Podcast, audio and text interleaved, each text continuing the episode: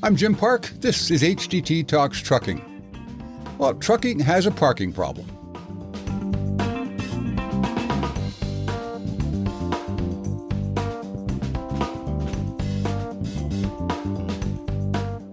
Nothing new there. I've been writing about the shortage of safe and accessible parking spaces since 2005. Since then, the number of trucks seeking overnight parking has grown, while the number of available spaces has declined. That's mostly due to urban encroachment. And there's been very few new parking spaces opened up during that time, particularly in places we really need them. But the situation looks marginally brighter here in the fall of 2023.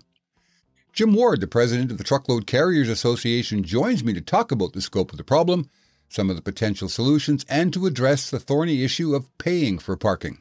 My conversation with Jim begins right after this. SmartWay verified double coin truck tires support the sustainability goals of the transportation industry. To find a dealer or truck stop near you, visit www.doublecointires.com. The smart money is on double coin. Jim Ward, president of the Truckload Carriers Association, welcome to HDT Talks Trucking. Good to have you aboard, sir. Hey, Jim, thank you very much. Uh, it's a pleasure to be here. This truck parking problem has been going on for ages, decades now, probably. Um, sometimes it's hard to pin actual numbers on this, but I've heard numbers somewhere in the 10 to 1 ratio of the number of available parking spots to the uh, number of trucks that need them. Now, not all those trucks need parking spots every night, but uh, certainly there's a severe shortage of places to park. Uh, can you kind of frame it for us? Like how how bad is the problem really for your members? Well, you're at, you're absolutely correct, Jim. And uh, you know it has been a growing problem for quite some time. And uh, the professional driver, the last three years in the Transportation Research Institute survey of the professional driver has uh, named it number one as the issue to, affecting them and, and their their their uh, conditions on our nation's highways as a professional driver. And so um, you know, it's uh, Secretary of Transportation, uh, Pete Buttigieg. He delivered a truckload 2022 remarks at our annual meeting.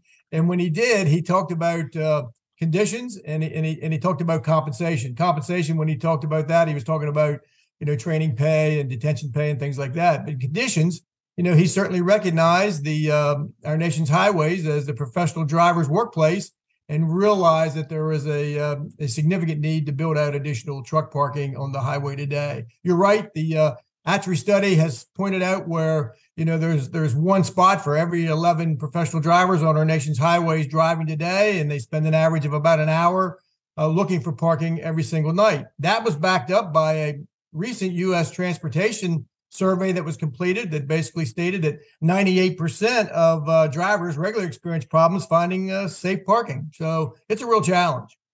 You say 98%? Yes, sir. The study of the uh, yes, sir. Ninety-eight percent of them or, or have issues uh, finding uh, regular or experience problems regularly finding uh, finding uh, safe, adequate uh, parking. Do you have any idea how much that adds up to in lost hours of productivity? I mean, driver has to stop say an hour, two hours early, uh, give up two hours of driving on a given day to find because they've got parking, uh, start the trip the next day, maybe push back the delivery time.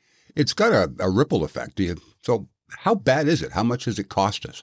Well, it, it, it does. And uh, so, when you think about the fact that there's about 313,000 parking spaces throughout the U.S. today for commercial vehicles to park, and there's three and a half million professional drivers. Now, not all three and a half million of those professional drivers are looking for parking spots every single night, but just say it's 50% of them that's spending an hour looking for safe, reliable, adequate parking places. It's a big number, and it's, it's an enormous number. Supply chain. Yeah, it does. And there's a safety component there too, uh, and compliance. If you want to get right down to it, drivers who are you know trying to push the envelope, maybe hoping they'll find a spot uh, and don't, and they run out of time on their ELD. Of course, you can't go back and fudge that anymore. Maybe you can put it onto personal conveyance, but uh, how often do you think drivers get stranded high and dry and just simply have to stop wherever they are because they ran out of time looking for a parking spot? I think more often than most of us realize, and you know, there's there's some really good technology out there today of heat maps that's been developed. Uh, Nicole Katsikides from uh, Texas A&M Um, I know she recently was interviewed in a Transport Topics interview with myself. Uh, I have been on calls with her looking at some states that they've done work in with heat maps, and they can tell you the time of day when the when the um, parking spaces available from the state and and even some of the you know uh, travel centers. Once they become full you can see where the where the trucks move out and over into to be able to find spots to park. And so, mm-hmm. you know, we have we have good data available to us uh, through the electronic login devices today to know where these issues and bottlenecks are being created and, and, and what states they're in and, and where they're occurring. And so it's pretty significant.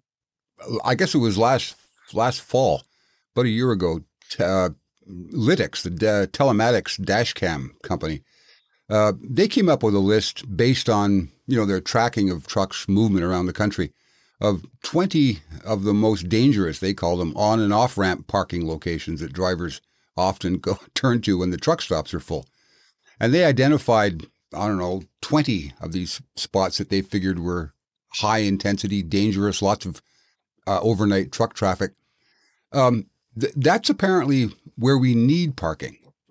Have any of the studies you've read identified areas where it's required? I mean, I don't want to uh, you know, downplay this this this problem, but I would guess in places like Nebraska and Wyoming, it's probably easier to find a spot than uh, you know in Bayonne, New Jersey. So, uh, all this money that's coming from the federal government is, some of it going to be put towards areas where we really need the parking versus just a, a spot where you can build ten acres of parking?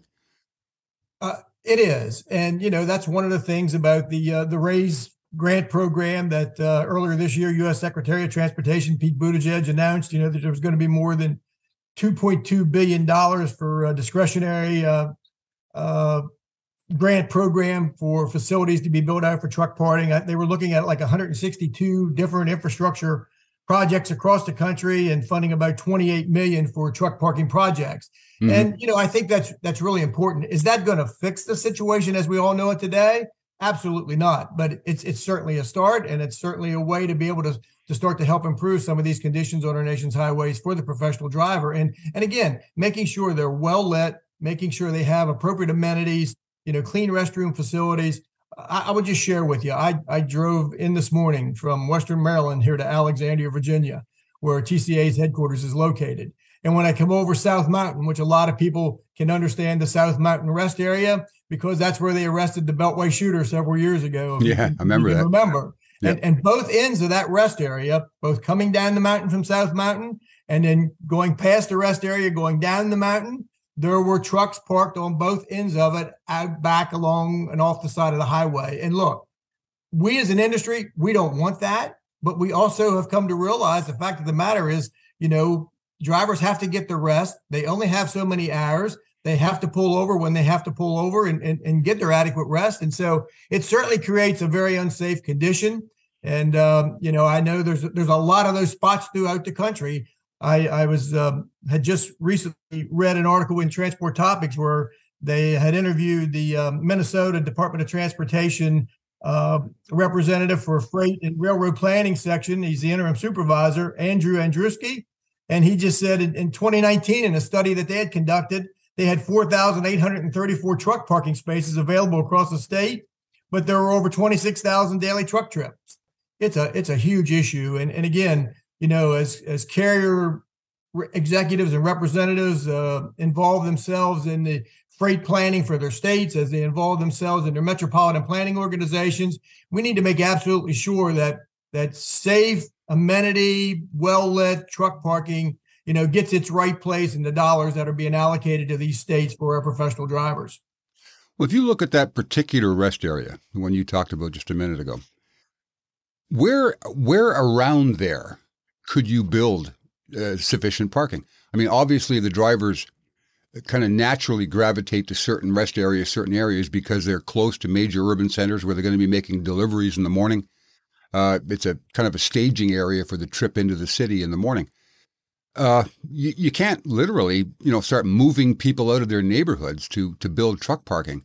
It's one thing to say we need it, we're going to have to build it, but I mean, can we put it where it's necessary, where it's needed?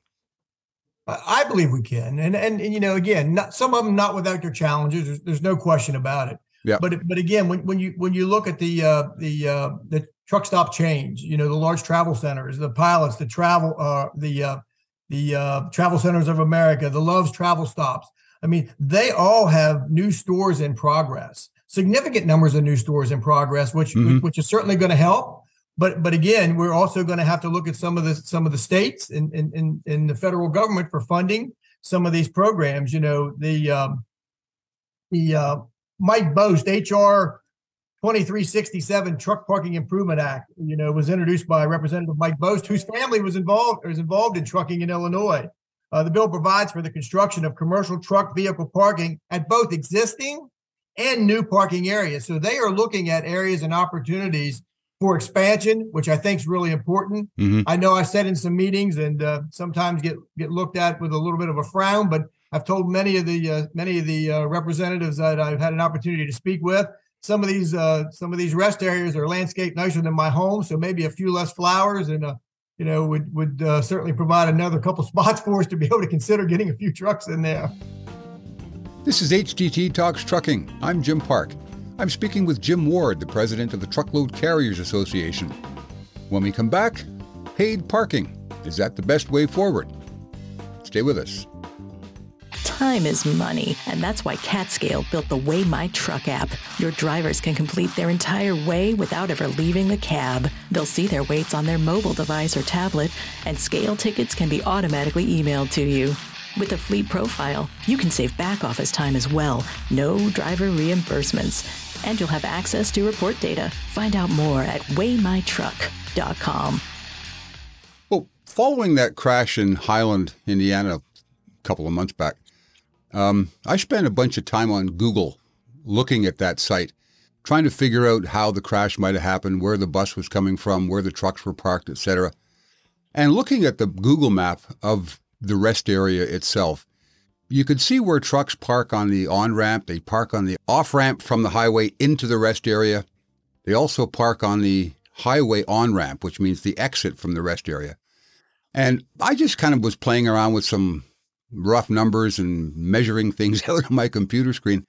I figured you could double the capacity of that rest area if they widened the exit ramp from the rest area. In other words, back onto the highway where vehicles are traveling at pretty slow speeds anyway, and the likelihood of a collision in that circumstance is pretty slim.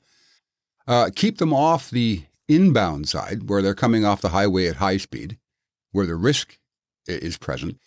Is the DOT, do you know, talking about revamping some of these places? If you could double the capacity in that rest area, uh, what could you do in others?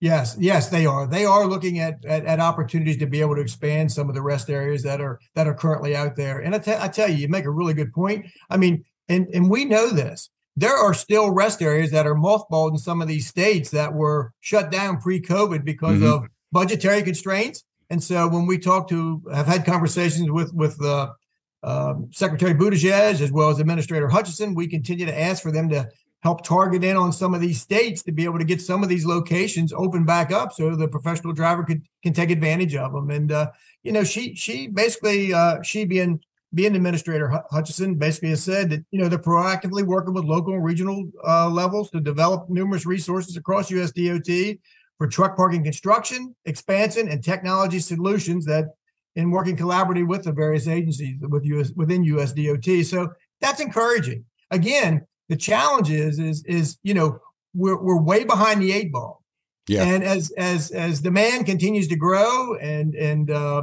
you know for freight and and and wanting c- consumers wanting their freight now you know not three days from now but tomorrow it just creates a it's it, it's a real challenge uh i think dan murray from ATRI said you know we're not going to fix this with a band-aid this is going to take an overall require an overall strategy with with key tactical solutions in a very timely manner to be able to overcome this challenge Do you have any insights or clues on when we might actually start to see shovels in the ground on some of these projects?